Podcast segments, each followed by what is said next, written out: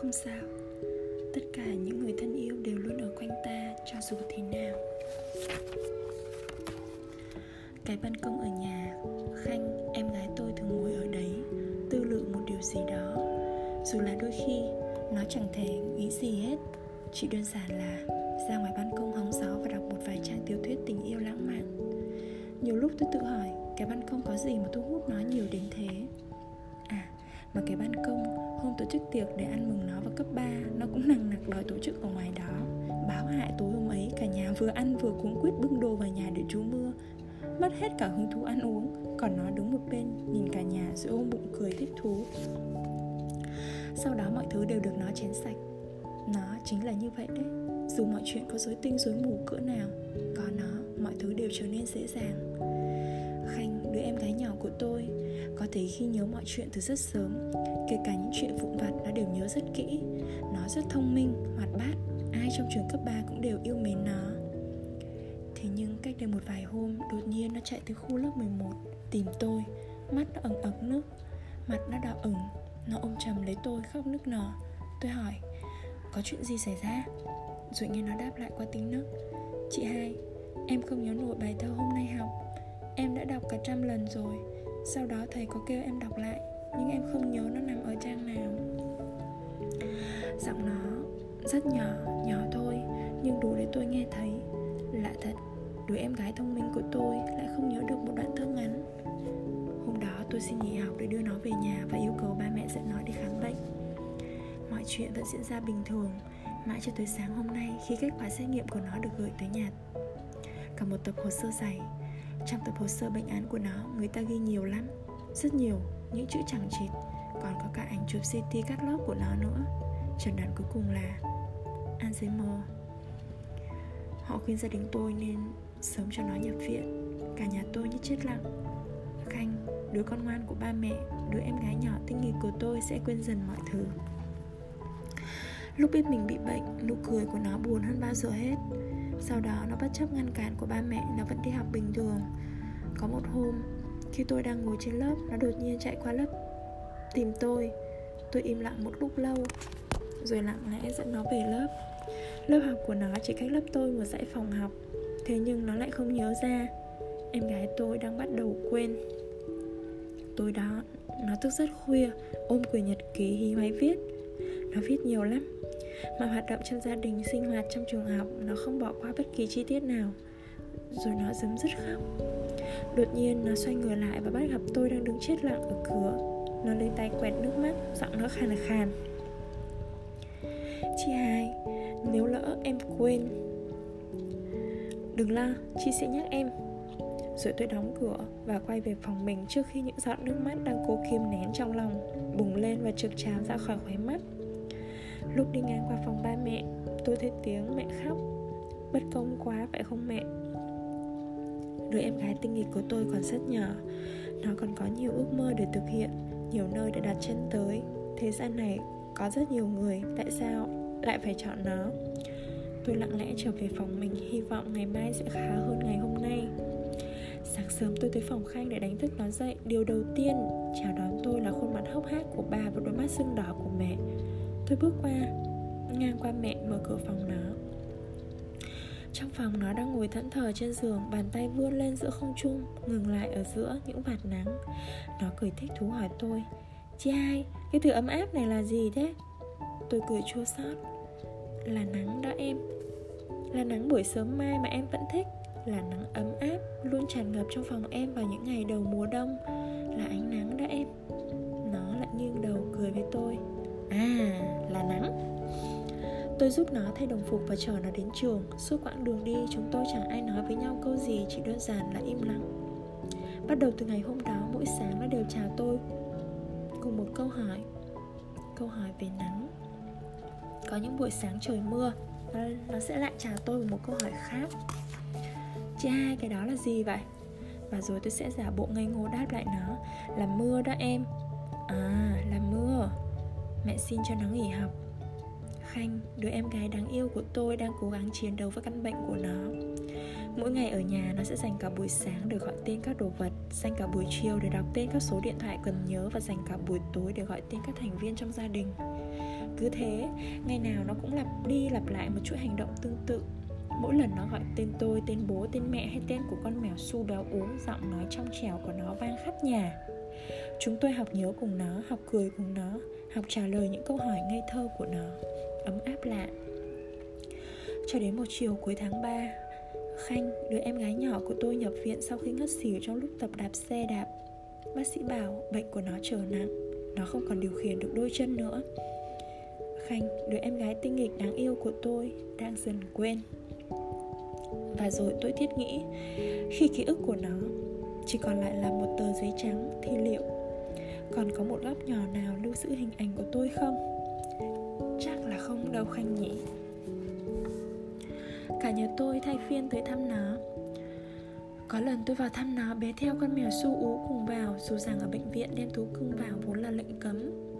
Con mèo vừa được thả xuống giường đã tìm chỗ êm ái cuộn mình lại ngủ. Khanh nhìn su ú một cách thích thú rồi đột nhiên hỏi tôi: "Chị hai, cái cục trắng trắng kia là gì vậy?" "Là con mèo đó em. Là con mèo su ú mập mạp mà em yêu đó. Là con vật cưng luôn đánh thức em dậy vào mỗi buổi sáng đó. Là con mèo mà chị tặng em hôm sinh nhật 10 tuổi đó. Là con mèo su ú mà em."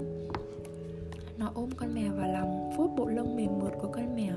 Tuy nhiên chỉ trong vài phút ngắn ngủi, nó lại dương đôi mắt ngây thơ hỏi tôi: "Cái gì vậy chị hai?"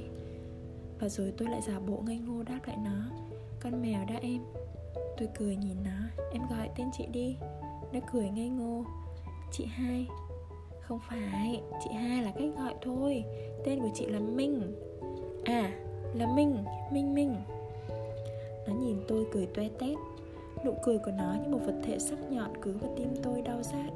Dù chỉ là trong một phút giây thôi, tôi cũng chưa bao giờ nghĩ mình chẳng còn lại gì trong tâm trí nó. Dạo này tôi hay mang su ú đến thăm nó, đặt nó lên xe lăn, đẩy nó đi dạo. Nó hay hỏi tôi rất nhiều điều khá khó khăn trong việc phát âm, nhưng nó nói được. Sau đó mẹ có đến thăm nó, mang rất nhiều đồ ăn, là mẹ nấu toàn món nó thích. Tuy nhiên nó lại cười chào mẹ bằng một câu hỏi ngây thơ đến đau lòng: "Xin chào, cô là ai?" Tôi thấy mẹ thoáng lặng trong giây phút ấy. Tôi thấy mẹ đứng sững lại nhìn nụ cười ngây thơ của nó. Tôi thấy nước mắt mẹ rơi lã chã. Túi đồ trong tay mẹ rớt xuống. Mẹ dường như chẳng còn sức lực để đứng vững. Khanh, đứa con gái ngoan của mẹ, đã nhấn chìm mẹ trong sự lãng quên. Và rồi vài ngày sau, bố cũng chẳng còn đọng lại trong ký ức của nó. Với chúng tôi, cảm giác đó gần như là một sự tuyệt vọng. Bố mẹ đứng ở ngoài cửa khóc rất lâu, cố gắng kiềm chế để không bật thành tiếng. Nó nhấn chìm mọi ký ức trong sự lãng quên. Em gái của tôi đã chẳng thể nói được nữa, ngôn ngữ chẳng còn là gì trong trí nhớ của nó. Bác sĩ đưa cho nó một cái bảng chữ cái rất lớn chỉ cần nó chỉ tay lên mấy chữ cái, chúng tôi có thể đoán được nó cần điều gì. Cứ như thế cho tới khi bảng chữ cái chẳng còn tác dụng gì đối với nó. Chứng Alzheimer xóa sạch mọi thứ trong ký ức của nó. Hình ảnh của tôi cũng bị nó xóa sạch, quên sạch, chẳng còn gì cả. Với nó, mọi thứ như chưa từng bao giờ tồn tại. Khanh, đứa em gái nhỏ của tôi, đã rơi vào trạng thái hôn mê. Nó nằm trên giường bệnh trắng xóa. Cả căn phòng đều thuần một màu trắng, trắng giống như ký ức của nó vậy. Chẳng có gì ngoài màu trắng, khuôn mặt thanh thản như đang chìm trong giấc ngủ say. Bố mẹ tôi bảo nó hôn mê rồi, đã lâm vào hôn mê sâu. Tôi cười: "Không phải đâu, nó chỉ đang ngủ thôi mà. Chỉ cần tôi lay nó một chút, nó nhất định sẽ tỉnh lại." Ngày mà nó lãng quên tôi chợt ý thức được một điều. Hóa ra quên là như thế, là chẳng còn gì lưu lại trong bộ nhớ của ta. Chẳng còn gì cả ngoài một màu trắng tinh khôi. Chỉ là màu trắng thôi Khanh nhỉ. Chẳng có tôi, chẳng có bố, chẳng có mẹ hay là con su ú phải không? Chỉ có màu trắng. Không có màu xanh hy vọng, cũng chẳng có giọng hát trong trẻo của em. Chỉ có màu trắng thôi, phải không em?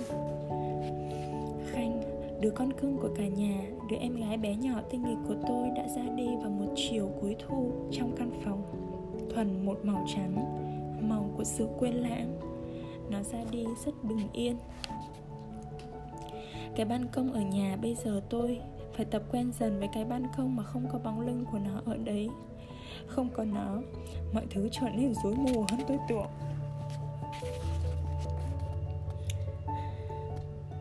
Tôi vào phòng nó và sắp xếp lại đồ đạc, cố gắng giữ nguyên mọi thứ có thể. Con gấu bông tôi tặng nó lúc 5 tuổi. Bộ truyện tranh mẹ tặng nó năm 10 tuổi, còn rất nhiều thứ nữa. Nơi bàn học tôi tìm được một bức ảnh chụp cả gia đình tôi. Đã lâu lắm rồi, ngày ấy tôi mới 12 tuổi, nó vừa tròn 11 tuổi. Mặt sau bức ảnh có nét chữ nhỏ của nó, một số đã nhòe đi vì nước mắt. Là nét chữ cuối cùng mà nó để lại, là những mảng ký ức nhỏ cuối cùng còn đọng lại trong nó. Chị Hai, bố, mẹ, con là Khanh đây. Là con hèm mập đáng yêu của cả nhà đây. Mọi người đừng lo lắng. Hôm nay cô y tá bảo sức khỏe của con bây giờ đã ổn rồi. Vài ngày nữa có thể không cần đến bệnh viện tập vật lý trị liệu nữa. Con sắp được về nhà rồi này. Nhưng mà bố à, nếu lỡ một ngày con quên bố, bố cũng không được buồn. Bố phải biết rằng trên thế giới này, con là người yêu bố nhất. Mẹ à, nếu lỡ một ngày con quên mẹ, mẹ cũng không được buồn. Mẹ phải nhớ rằng được sinh ra và lớn lên trong vòng tay mẹ là điều tuyệt vời nhất đối với con. Con yêu mẹ nhiều lắm. À, còn chị Hai yêu quý của em nữa. Nếu lỡ em quên chị, em muốn chị nhớ một điều rằng em gái của chị yêu chị nhiều lắm. Luôn sống tốt chị nhé. Mình đang viết cái quái gì vậy nhỉ? Có phải là đang viết nhật ký không? Chắc là thế rồi. Nhật ký thân mến, ngày, tháng, năm. Chị cũng rất yêu em.